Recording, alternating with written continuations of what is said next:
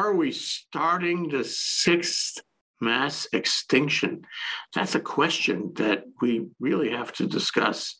And for that discussion, we here at ThinkTech, I'm Jay Fidel, and our discussion today is on community matters. We're going to discuss that with Dr. Robert Cowie of the Pacific Biosciences Research Center at UH Manoa. Welcome to the show, Robert. Oh, nice to be here. So you were in the paper not too long ago about the sixth mass extinction. And um, that's enough to make you, you know, turn your head a little. What, what, what, what, what, what's going on here? Um, but it's not happening right now. Uh, I guess the issue is, um, is it happening soon? Can you give us a, a, a précis on what it is, this mass extinction we should expect? So there have been five mass extinctions prior to what this one might become. Um, and the, the rule of thumb is that that means that 75% of all species on Earth vanish. That's the sort of rule of thumb definition of a mass extinction. This one is different from the previous ones because this one is entirely caused by humans, human activities. And at this point, we can't say that the sixth mass extinction has happened or even perhaps that it is happening, because you can't say that it's that we've reached 75% of species going extinct until it's actually happened, right? And so, we, what we said in the um, in the paper that was recently published, that attracted a lot of media attention, was that well, at the rate we're going right now, and we estimated that rate of extinction, at the rate we're going right now, then at some point in the perhaps not too distant future, particularly as the rate increases, we will probably come to a mass extinction. At this point, we would say that we're probably at the start of it. So what? Uh, so if 70, 75 percent uh, is sort of a benchmark, what, what, where are we now? Are we at one percent, two percent, five percent? Where are we? We're at maybe 10%. Um, because, yes. Um, and the numbers that we extrapolated um, based on some research of our own that we did a few years ago um, suggested that between 150,000 and 260,000, so, so give or take 200,000 species with a bit of slop either way, um, have gone extinct already since the year 1500, and I can explain why the year 1500 if, you, if you're interested in a moment. Yes, um, please. Um, uh, well, let, let, let me come back to that because um, the point of that, two, that roughly 200,000 species going extinct since 1500 is that that as a proportion of the known species that exist on Earth, those that we've found and discovered and described and given names to, scientific names to, there are about 200, there are about 2 million of those. Out of maybe 10 million total species, the rest that we don't know exist yet. We're just estimating that. But of those 2 million species, we estimate that around 200,000 have already gone extinct. So that's around 10%. That, that's, that's a striking number. Um, and a, a, lot of those species are, are not not the elephants and the tigers and so on that everyone hears about being really critically endangered, um, but it's all the things that we don't know so much about, the little creepy crawlies and so on that that are uh, myriads of them in the Amazon jungle um, that's not been explored and is being destroyed as we speak. So it's a dramatic number. So um, you know, I'm thinking of um, a, a, British uh, scientist uh, who's in the media a lot. He's made some movies. David, I want to say David Atten, Attenborough. Yeah, yeah. I, I, met him at the British Museum, uh, oh, 20 odd years ago when he was filming um, filming the land snails, uh, the, the, Hawaiian land snails, tree snails, that uh, he was making a, um, a little, a little tiny section of one of his Life on Earth movies, or not Life yes one of the one of that ilk. Well, the one thing that he always always says and repeats and repeats is that it's all interdependent. And if you uh, lose a species or a group of species, um, that's going to have an effect on other species. And it's not in a silo, it's all connected in many, many ways. Um, and I guess that's that's the that's the general knowledge. That's the general point. And so if we have lost 200,000 uh, species in the world today, how, how would you say, looking back, looking back to 1500, how has that affected us? Oh, that's a really difficult question because no, and no one's really, I think, tried to answer that. Um, we can speculate. You know, a lot of those 200,000 um, species are going to be, like I mentioned, the, the little creepy crawlies in the jungle somewhere. Um, and the issue there is you've undoubtedly heard the analogy of the a plane uh, losing a rivet here and there still carries on flying. Um, so it, it, still functions as a flying plane, even though it's lost a couple of rivets here and there. And it'll lose a couple more, and it'll lose a couple more. But eventually it'll come to a point where it falls out of the sky, right? And so I think that there's probably a lot of redundancy among species out there in terms of what their functions are. Um, but their functions ultimately are, including the functions of these little, little creepy crawly slugs and snails, which is what I work on, and insects, myriads of insects and spiders and beetles and etc. etc. Um, as swaths of them disappear, then ecosystem function is ultimately damaged. And I had a, a graduate student some years ago, um, Marty Meyer, and he published a couple of papers in, in, which he described some experiments that he'd done in what we call mesocosms. They're like cages that he set out in the rainforest in, on the Big Island. And uh, what he showed was that the, the snails, in particular, the snails were responsible for, I think it was something like 30% of the turnover of nutrients in the system. And um, I mean, he was unfortunately having to work with non-native snails because those were what were abundant in the, in the rainforest. The native ones disappeared. Perhaps those non-native ones were um, fulfilling the roles that some of the native ones previously did. But since we don't know what the roles of the previous ones were, uh, we now know what the roles of the, of the invasive ones that he worked on are. Um, we can't really um, say whether they have fulfilled those roles or not. And so it's very, that comes back to what I started off by saying, is that it's very, very difficult to, to say what's changed since we don't really know in sufficient detail.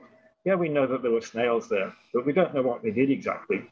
Um, because snails don't all do the same eight different things. They, they um, same with insects and so on. And so, yeah, you can you can probably say that if some um, top predator goes extinct, then um, then there's a big eco ecosystem impact. So, for instance, when when wolves are extirpated, okay, grey wolves are not extinct yet, but they're also they're considered endangered, even though the Fish and Wildlife Service doesn't acknowledge that anymore. Um, when wolves are extirpated from a particular area, then the deer increase in numbers and they eat more of the veget vegetation, the, the, the, leaves on the trees, and the, and the flora, the tree flora changes dramatically. And that's because the wolves have disappeared. So if wolves go extinct across the, the whole swath of northern North America, then maybe there's going to be some um, regional change in, in, in flora. Um, so things like that um, can, can, can occur, I think. Uh, but like I say, it's very, very difficult to say how things have changed since 1500. We can look at how environments have changed, how humans have impacted environments, but is that be, is the change specifically related to the to the loss of particular species or group of species? That's very, very unclear to say. Well, that's so interesting, and and it, you know it it, it begs to say this is very, very complex. Um, more and the more you find, the more you need to find. The more you know, the more you need to know. Um, it's our whole world. It is our whole world. But you know, it, it, reminds me when you talk about snails on the Big Island, I think of rat rat lungworm, uh, and I know you were on our shows a few years ago to discuss that. Um, so I say to myself, well, rat lungworm could be eradicated if you just uh, eradicated the snails. Maybe I'm wrong, but that that's part of the life cycle of the of the of the worm. Um, on the other hand, if you eradicated the snails, you'd have other implications. You'd have other subtle effects, maybe not so subtle effects on the flora and the fauna. The same thing with uh, other, other um, organisms that carry pathogens or that are pathogenic.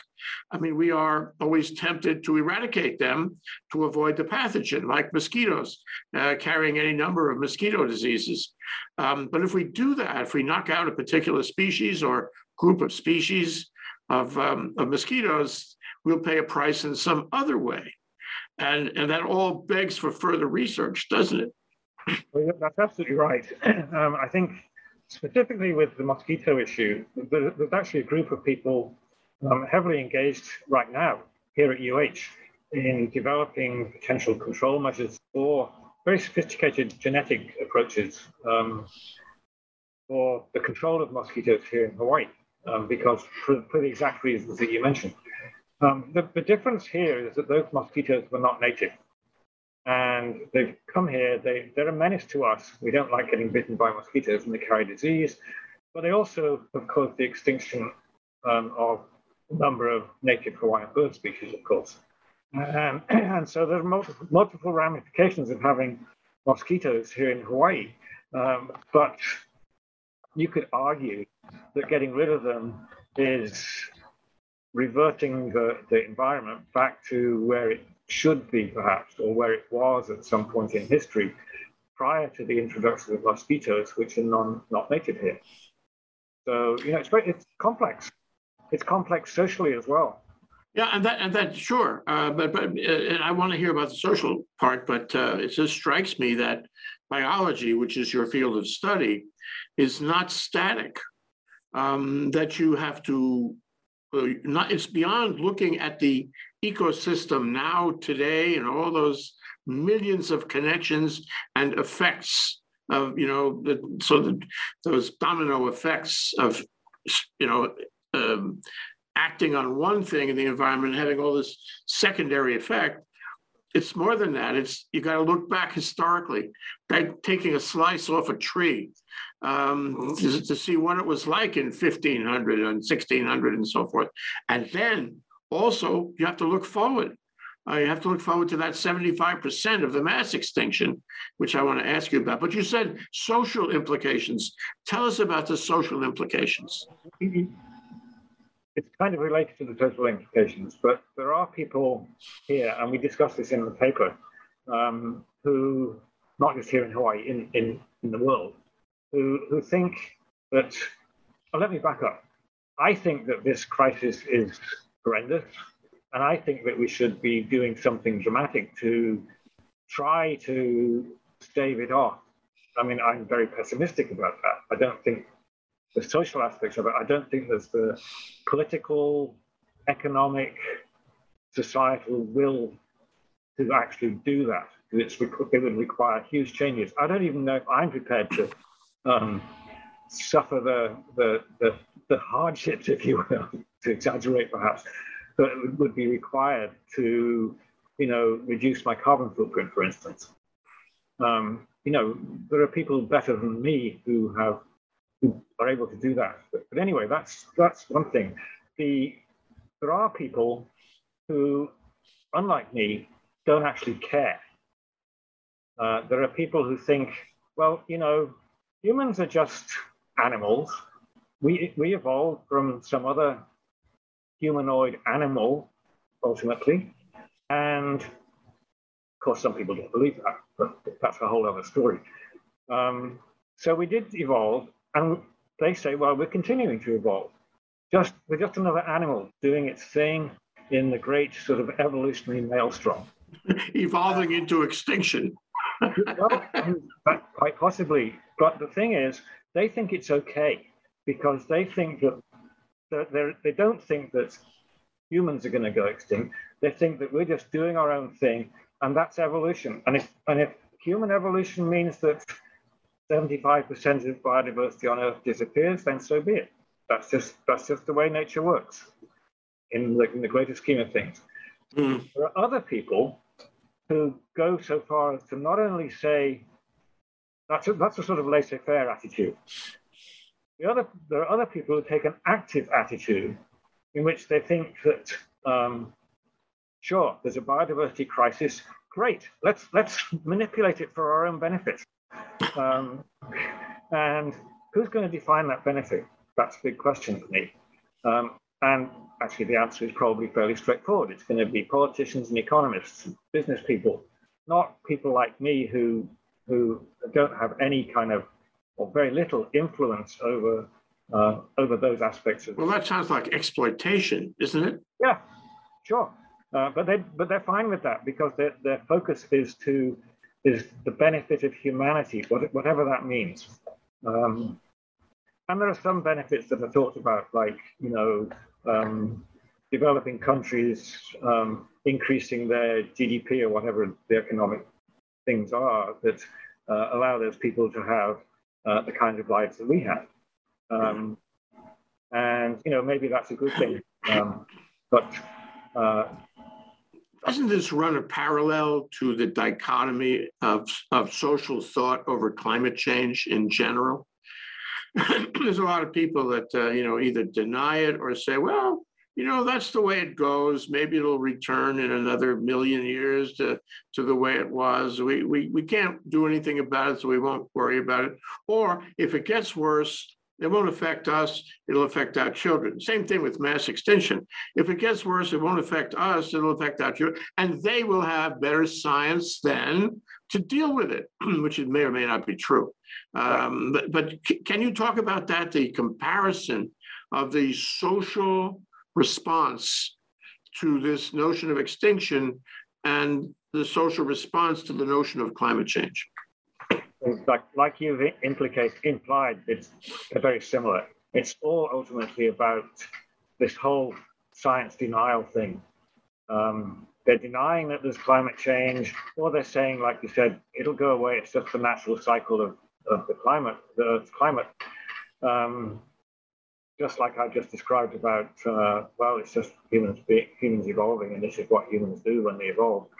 Um, I think that the the whole science denial thing is is very scary, um, and you know, not just climate change and biodiversity extinction. It's it's COVID, vaccination. It's everything that we talk about in the news right now. Um, there's, I'll tell you tell you a funny story.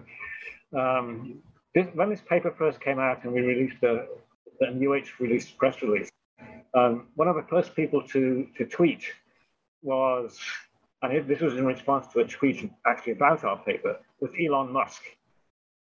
And he tweeted basically, and I'm paraphrasing here, he tweeted saying, yeah, everything's going to go extinct eventually when the when the when the sun expands and eats up the earth, including humans. So so we need to go. To, we need to become interplanetary. And, and I thought, I thought, this is just, it's piggybacking on our paper to, to self-serve and get people to support his space exploration. Because you know, you know, you know when the sun's going to going to um, engulf the Earth, five billion years from now. Yeah, well, it's, it's all out of science fiction, but it may or may not be true. Science fiction changes. so, uh, a couple of things uh, that you mentioned I'd like to inquire about.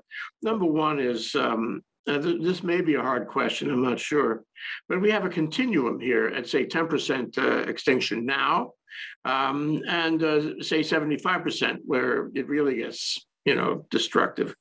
Um, what is it like if I wake up one morning at 75% extinction, what kind of a world do we have with 75% extinction? What we'll have, and sure it's speculation, but we're on the road to this already. We know that. And Hawaii is a microcosm of this. Um, if you think about it, before any people arrived here in Hawaii, there were all those birds that have now gone extinct There were all those plants that have now gone extinct. There were all the snails that have gone extinct.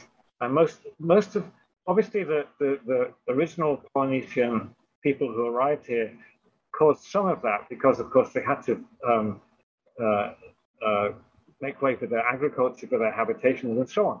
Um, but it ramped up once once Europeans, Westerners, Europeans, Americans, what have you, got here, and it continued to ramp up. And we published a paper back in 2015 about a group of snails, um, a family of snails, Hawaiian, native Hawaiian snails that are only found here in Hawaii. In this group, which is called a family, there are three. There were 325 species, and we now think that of those 325, only maybe about 20 are left alive. So there you've got more than your 75%. But that's just within that one group. And it's not at all clear what that group did or didn't do that is different now because the habitats all changed anyway. Um, so what's happened here is, first of all, we've got all that, that extinction, but then we've got a lot of invasive species here. You've heard the expression endangered species capital of the world, also the invasive species capital of the world. And so everything's changed here. The faunas, the floras um, of the islands, what's left of the original um, ecosystems and plants and animals are mostly confined to the, high, not entirely, but mostly confined to high elevation um, mountain tops and so on. What's down below I mean, we never see, we never see a native bird in our yard. Um, we never see a native snail in our yard. We've just got bulbuls and mynas and slugs. Um, and so we're already seeing what it's like to have some loss of native biodiversity and its replacement by other plants and animals. Most of those animals, which is what I know more about, but plants too. Um, are species that are not, obviously, they're not just native to Hawaii and nowhere else because they come from somewhere else. But these are species like the giant African snail, which everybody knows, um, that are now pretty much all over the tropics.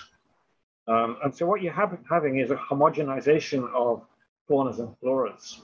So replacement of the Pacific Islands are classic, the classic example of this, not just Hawaii, but all the islands of the Pacific, where you had the snails, for instance, you had maybe 5,000 different species of snails, each living on a single island or on a small archipelago. archipelago. Those are being those are disappearing, and those are being replaced by half a dozen or 10 or 15 non-native snails introduced by people that have now spread all over the Pacific. So the fauna has become significantly homogeneous across the islands of the Pacific, whereas, whereas before it was very diverse with local endemic so-called species. Um, What's so wrong with homogeneity? Um, I, I, mean, uh, certainly people are, uh, I don't know if nostalgic is the right word, but they harken back to a day when Hawaii was uh, more isolated and, and had its own ecology and it was different than anywhere in the world. And now we're be, becoming homo, Geneus.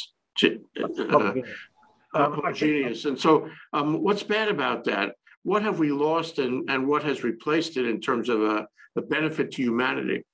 Okay, I think that an, an issue that we haven't touched on is benefit to humanity simply in terms of the joy and the, the pleasure we get from not just seeing nature, but knowing that diverse nature exists out there. I mean, to, to, to, to exaggerate a bit, how would you like your grandchildren not to be able to see a live tiger, even a tiger in a zoo, because tigers have disappeared? And we feel the same about these little, little, little things. The snails that we work on, this group that I published this paper with, these snails are going extinct at a rate of knots, and, and particularly across the islands of the Pacific. And so what we, at the end of the paper, exhorted scientists like me, I'm too old, I can't hike anymore, um, but um, other, other younger people who can do heavy duty field work, could get out there and collect representative examples of every single species that they can find, particularly the ones that have never been described before. And there's a truckload of those out there that are already going extinct. We're finding them already extinct. We're finding the shells. Um, and so collect them, put them in museum collections. It may take 300 years to actually describe and name them all, but at least they'll be there so that ultimately 200 years, 300 years, 500 years from now, those our, our descendants would be able to see all those snails and it could be it could be lions it could be elephants it could be rhinoceroses it could be birds of paradise whatever and know that once upon a time there was this spectacular diversity living on earth that we've unfortunately lost and i think that maybe that's an emotional response but i don't think there's anything wrong with that I, there's a you know there's a there's a um, tropical garden, tropical preserve um, in Manoa, uh, up the back of the valley there. I forget the exact scientific term of it. And they they save things. They save plants that no longer have a um, you know a, a, a, a, uh, an environment in which they can survive. Uh, with the notion that one day, huh? part of UH, the Lyon Arboretum is what you think. That's it. Yeah. Uh, we had we had a show there once a few years ago, and uh-huh. I remember it was a very interesting notion that one day we would take all these plants that we were saving, carefully, carefully saving in the arboretum, and return them to the environment that would be nutritious for them if it ever came back. But it wasn't clear that that environment would ever be available again. Uh, what are your thoughts about that? Is that a worthy effort? I think I think I I do think it's a worthy effort, and we're doing the same with the snails. The, um, the DLNR and the Bishop Museum both have um, big big captive rearing, captive breeding populations of native Hawaiian snails. That and the goal is to get them back out in the field eventually. And the DLNR, along with the army um, people who own a lot of the land on Oahu, are actually doing that in a limited way by putting them out in predator-free exclosures. So these are fences around an area of habitat that's suitable for the snails, and it keeps out the various predators that are one of the major causes of um, the extinction of these things. So it's it's it seems like pie in the sky to to hope that things will go back to normal. Well, not normal, but what's normal? But back to um, sort of more native habitats. But it's not inconceivable if there were a will, at least in small areas, to do that. I mean, I think that New Zealand does New Zealand does a great job in some in some of these regards. I saw I went to a native uh, a nature reserve there, right in the centre of Wellington almost, that has been completely fenced off. You have to go through double doors to get to it, like a like a you know air, air thing. Um, yeah, like a tropical disease laboratory.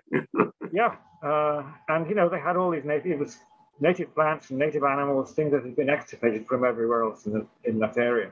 And so I think it's not entirely pie, pie in the sky, but there has to be a will. And that's that's what is the problem. Well, that, that takes us to the study of biology in general. I mean, we, we talk about this very complex uh, global ecosystem, which is being homogenized as we speak and we're losing you know various elements of it and we don't know what that what the cost is to lose those elements and then we have biologists like you who um, who see this happening and you're you know you're you're not the man on the street. You're a scientist and the man on the street doesn't know about this. And, and then ultimately maybe biology will get to be a science that will um, be able to preserve um, these um, species, be able to understand more completely how each one affects the other, and thus to save the planet, save the biodiversity from extinction. I mean, do you see biology and what you do in biosciences as a science that could actually uh, uh, uh affect scientifically this mass uh, diversity extinction? I, I can, but I don't think I can see it. I can see the way to do that. I mean, like even if it's just by collecting a whole lot of stuff that will ultimately go extinct so at least we know what was here once. There's lots of other good projects, conservation projects out there, like the Bishop Museum efforts and the DLNR efforts. And globally, you know, people are trying to save rhinoceroses and tigers and whales and what have you. Um, and those are all laudable efforts. And to, you know, we need to do that um, because some of those will be successful at least at least over the short term, and maybe things will change a little bit um, as time goes by. But I, the reason I think that we should collect stuff um, and put them in museums is because I'm ultimately pessimistic that there are biologists who want to do this, and there are biologists who probably could do this. There's not enough of them, of course, but is there a societal will to do it? That's the that's the sixty-four thousand dollar question. Um, because without that societal will, which means the money, it all follow the money. Um, it needs money, and it's not not available. Well, I mean, if you if you make a comparison to climate change, we seem to have a problem in finding, you know, the, the collective will to address the phenomenon. and so that, that brings me to one more question I would like to discuss with you, and that is um, when you say that at 75%, um, we, that is the, I guess, the human species, is extinct, that's pretty serious. No, I didn't say that. Uh, okay, wait, sorry. Um, uh, are we at risk of becoming extinct? Sure. And how does that work? I think we are at risk uh, ultimately because depending on when that 75% mark is reached, and, that, and that's a silly arbitrary number, um, but uh, whenever that's reached, um, probably ecosystems are going to be will have been changed dramatically. Um, a whole load of, and we're not just talking animals, but plants in terms of what goes extinct. Certain species of plants go extinct. You know, watersheds get damaged. Um, we've got a we've still got a, a, an expanding global human population that's that's craving water, and the water's disappearing for not only these kinds of reasons, but because of climate change reasons and so on and so forth. So, like you say, it's all interconnected, um, and ultimately, you know, it could come crashing down. And um, I think that if this is terribly pessimistic to say, but it seems to me that the way that we're going to go extinct is because we're all going to fight each other and kill each other. that could happen a lot sooner. um, but I think that that's that's ultimately how we'll go extinct because, and I don't think technology is going to solve these problems. I think technology is. If people think that that's going to happen, then I then I think they're they're in a, a dream world. So one, one more thing related to that, um, you know, the sixth mass extinction you mentioned earlier, and, and I saw in the summary of your paper, is different than the previous five. Um, how far did the previous five get um, before they somehow stopped? And w- what was the effect on the uh, you know global environment of each? Um, and have we been sort of stepping down into a a lesser environment with each one of these five? Uh, what, happen, what happens is that um, there's some cataclysmic change in climate, for instance, or, or there's a sudden huge um, uh, volcanic um, eruption on a grand scale. Um, one of these was uh, way back in one of these extinctions was in caused by volcanic activity in India. And of course, the, the fifth extinction, which is when the dinosaurs went extinct, um, was caused by a um, an asteroid landing in the Yucatan Peninsula of Mexico. Um, at least that's the that's the generally accepted theory, and that was like uh, 100 nuclear bombs going off and um, causing huge, huge um, change in climate um, as a result of the, the whole place being clouded over um, and so on. And that's the basic thinking on that.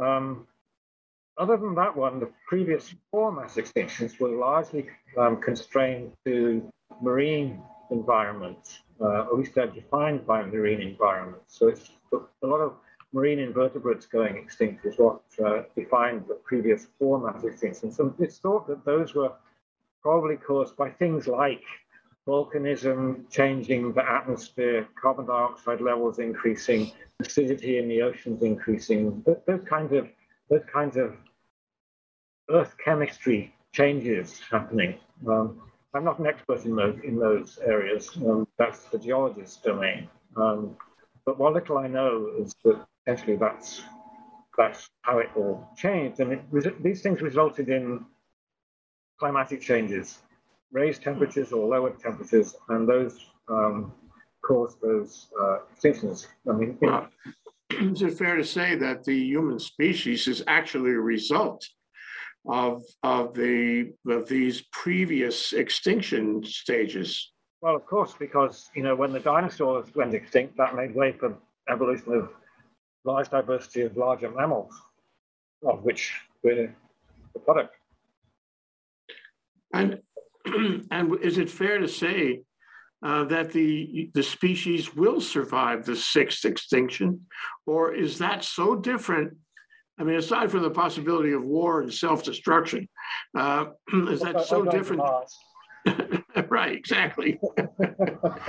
well, is, is, it so? Is it so profound? The sixth one that we're talking about, that you wrote your article about, um, the sixth one will do us in or ultimately will create an environment in which we cannot survive as the human species? I don't feel qualified to give you a straight answer on that. I think that it's, I don't think anyone knows how it's going to pan out in sufficient detail in terms of what goes extinct, what doesn't go extinct, what environmental changes take place um, as a result of those extinctions. Uh, interacting, of course, with climate change. Um, but to be able to say, yes, we'll go extinct or we'll decline and our, you know, we'll go back to sort of living in mud huts and uh, what have you, or caves or whatever, um, or whether we find the technology, and I don't think that's going to happen, to, to fix ourselves somehow to fix the environment, to, to make it habitable um, in a good way for humans. So it, it's, it's, I don't think it's possible to say um, how it's going to pan out at this point. A lot won't of for, it won't be for a while, though. No, we're not going to be here anymore. okay, I told you before we started that I that I loved biology in high school and uh, and all my friends did too. And my last question to you, Robert, is um, is it is it more um, appealing now than it was? Is biology something that any viewer of this program should consider studying? Sure, there's there's all sorts of fascinating stuff in biology. It's it's for example, um, you've heard of the microbiome. You've probably had microbiome people on your on your show before now. Um, that's the new frontier in biology. One can argue. Um, so we don't understand the vast the vast majority of what the importance of the microbiome is in not only just in our own bodies, but in other animals, in ecosystems, in the ocean, what have you. Um, I think there's there's wide open frontiers in biology and it, that can be exciting. You know, I've spent what I've spent nearly 50 years as a, as a professional biologist. Um, no, not quite, not that long. Um, uh, but getting on board. And to be honest, I've enjoyed every minute of it, and I still enjoy it. I still am fascinated. Ultimately, I'm fascinated by animals. That's what it boils down to. That's been the driving force of my career. I'm fascinated by animals. Um, it reminds me of um, the French headline after 9/11. I can't do I can't do exactly the right pronunciation. It was something like uh, uh, "Nous sommes tous nous sommes tous Américains." We are all American, and um, the, the, reason it reminds me of that is I think to some extent, all of us, whether we studied uh, biology in high school, college, or graduate school, we're all biologists. We live in a world of biology, and we really have to see it that way. But you can't avoid it. Yeah. We eat, Thank we eat it, we eat it, we get diseases from it. Thank you, Robert. Robert Cowie, uh, UH uh, Biosciences Research Center. Really appreciate you coming on the show. Thank you. That's been fun. Thank you. Aloha.